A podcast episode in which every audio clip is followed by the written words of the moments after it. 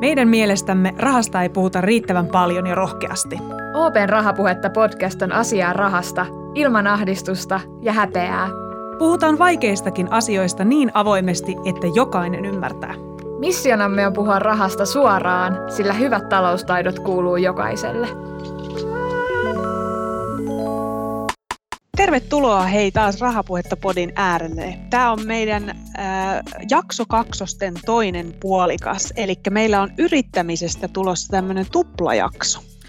Joo, tosiaan nyt nimenomaan puhutaan siitä, että mitä yrittäminen on ja millaisia yrityksiä Suomessa oikeastaan on. Ja mukaan me ollaan saatu Hämeenlinnasta asti pankinjohtaja Risto Salminen, tervetuloa. No kiitoksia hyvin paljon.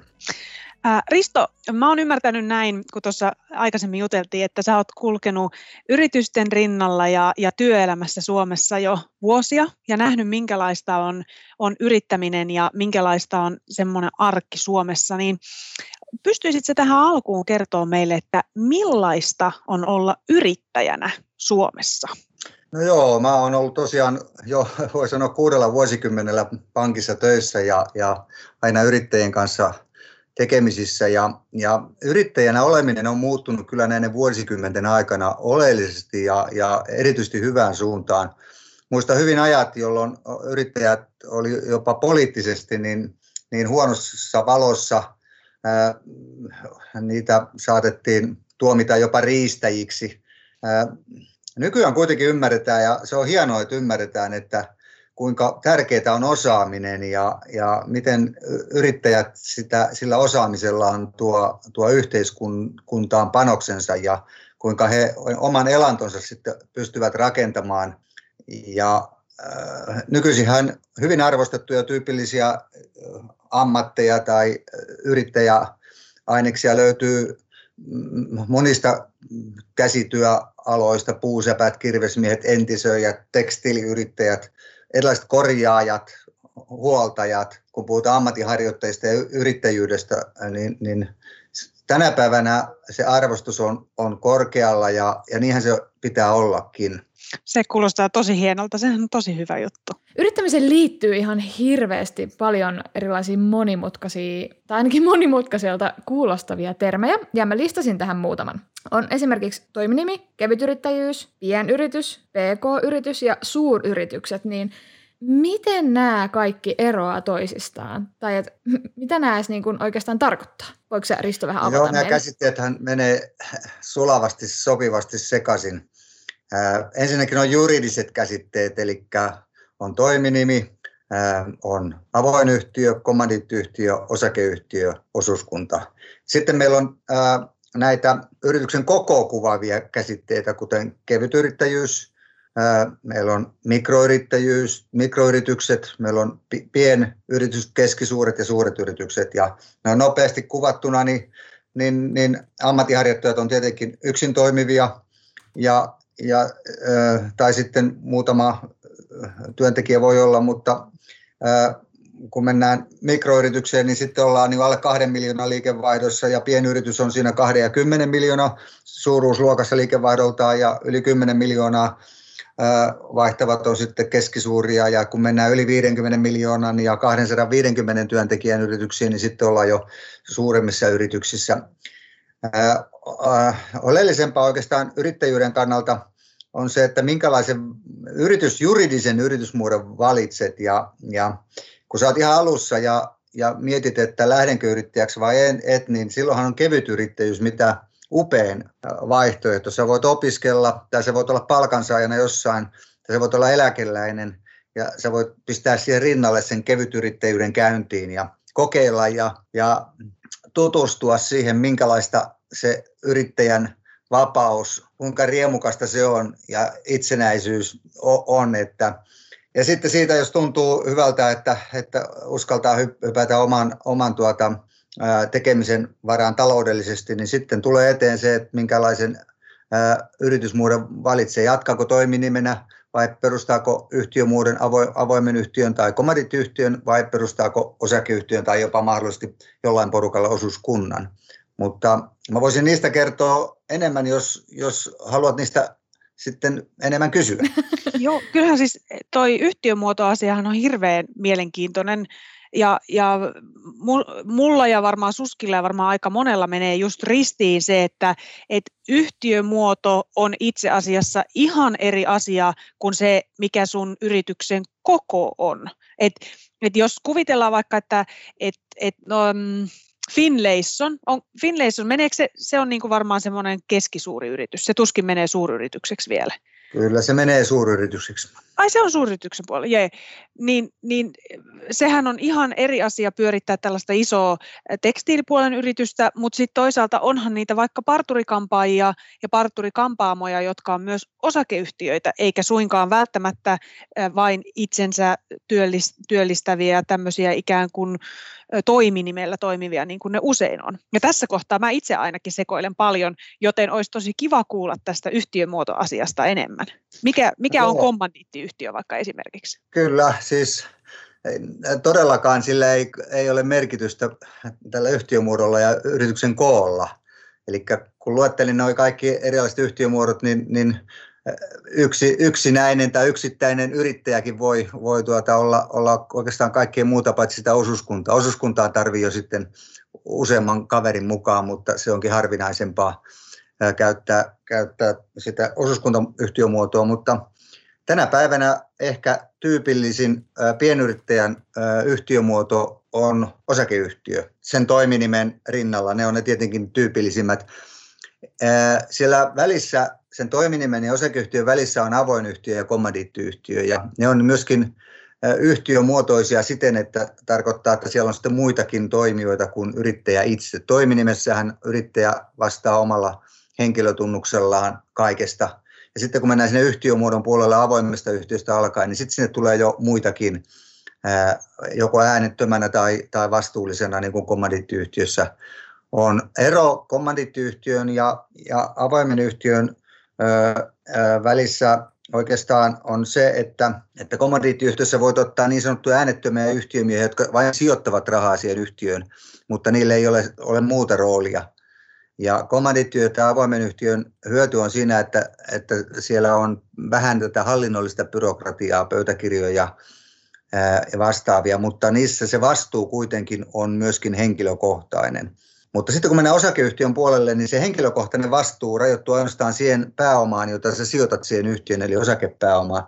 Ja se on mielenkiintoinen kysymys, että viime heinäkuusta alkaen ää, Suomeen on mahdollista perustaa osakeyhtiö ilman omaa pääomaa. Eli osakeyhtiö, okay. yhtiön voit, voit pistää pystyyn nolla eurolla ja sulla ei ole henkilökohtaista vastuuta ja siitä syystä varmaan niitä tänä päivänä paljon entistä enemmän perustetaankin.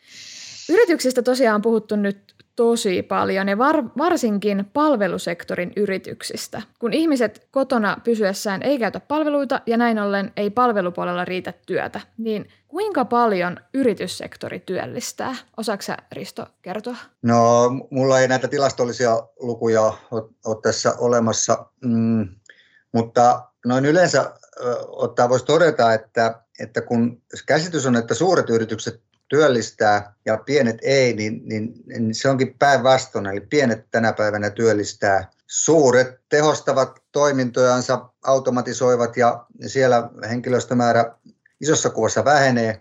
Sitten se tulee tänne pienen pienen päähän, kun aloitetaan, käynnistetään se oma, oma yksittäisen ihmisen yrittäjyys ja sitten kun se sitä vähän laajenee, niin otetaan muutama ihminen mukaan siihen sillä on tosi merkittävä, tärkeä arvo yhteiskunnassa, että meillä näitä pien, pieniä yrityksiä, pien, ammattiharjoittajia, pienyrityksiä, mikroyrityksiä on, koska ne, ne elää, elää sillä, että, tai tämä yhteiskunta oikeastaan elää sillä, että niiden kautta ihmisiä tänä päivänä työllistyy. Miten, mä oon muuten jostain kuullut tässä, nyt kun paljon mediassakin puhutaan yrityksistä ja yritysten tilasta, että, että suurin osa yrityksistä Suomessa olisi vain yhden hengen, eli just itsensä työllistäviä. Pitääkö tämä paikkansa ja, ja miksi se on näin, että, että että on paljon tällaisia yhden hengen yrityksiä? No se pitää paikkansa kun sillä tavalla, kun kappalemääräisesti ää, ruvetaan laskemaan yritysten määrää, niin se on yli 40 prosenttia on, on näitä. Et se on todella paljon. No entä sitten, kun puhutaan yhteiskunnan rahoittajista, niin valtion kassa kai kilahtaa useimmin veroeuroista, näin ainakin käsittänyt. Niin mikä on yritysten merkitys veronmaksajina Suomessa? Onhan tuo aika haastava kysymys. Kaikki talous ja meidän eläminen ja oleminen niin, niin, niin perustuu siihen, että euro liikkuu. On tosi tärkeää, että, että vaikka on tärkeää, että me säästetään, mutta on, on vielä tärkeämpää, että, että me kulutamme. Ja ja laitamme sen euron pyörimään ja, ja silloin tullaan yrittäjyyteen ja yrityksiin, kun se euro pyörii. Me ostamme erilaisia palveluja, yritykset ostaa toisiltansa palveluja, tuotteita.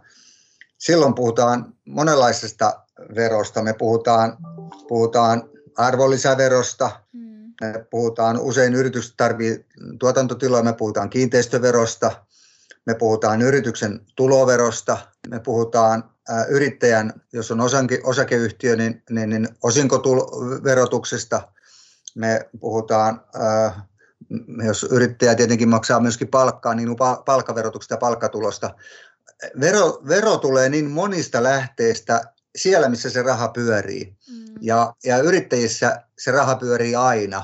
Niin, niin ilman tämmöistä yrittäjyyden olemassaoloa, niin mulla olisi aivan aika kauhistusyhteiskunta, koska mistä se raha silloin tulisi, jos se ei niiden niin. yritysten yrittäjien kautta. Mm. Eli, eli niin kuin kiteytettynä, kiteytettynä, jos yritykset ei pyöri, niin ei tule myöskään niitä verotuloja.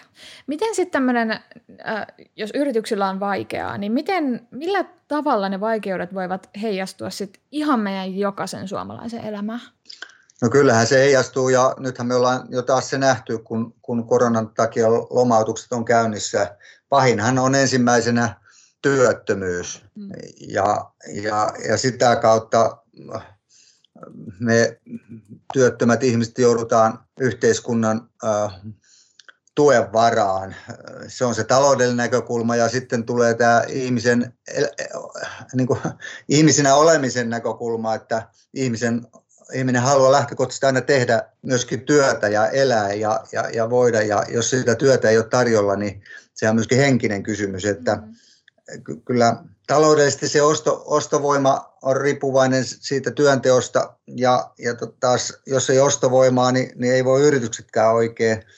Se on, se on kyllä tosi monimutkainen kysymys, että jos yritykset ei toimi, niin mitä kaikkea se yhteiskuntaa meille ihmisille silloin – tuottaa, tuottaa monenlaista harmia.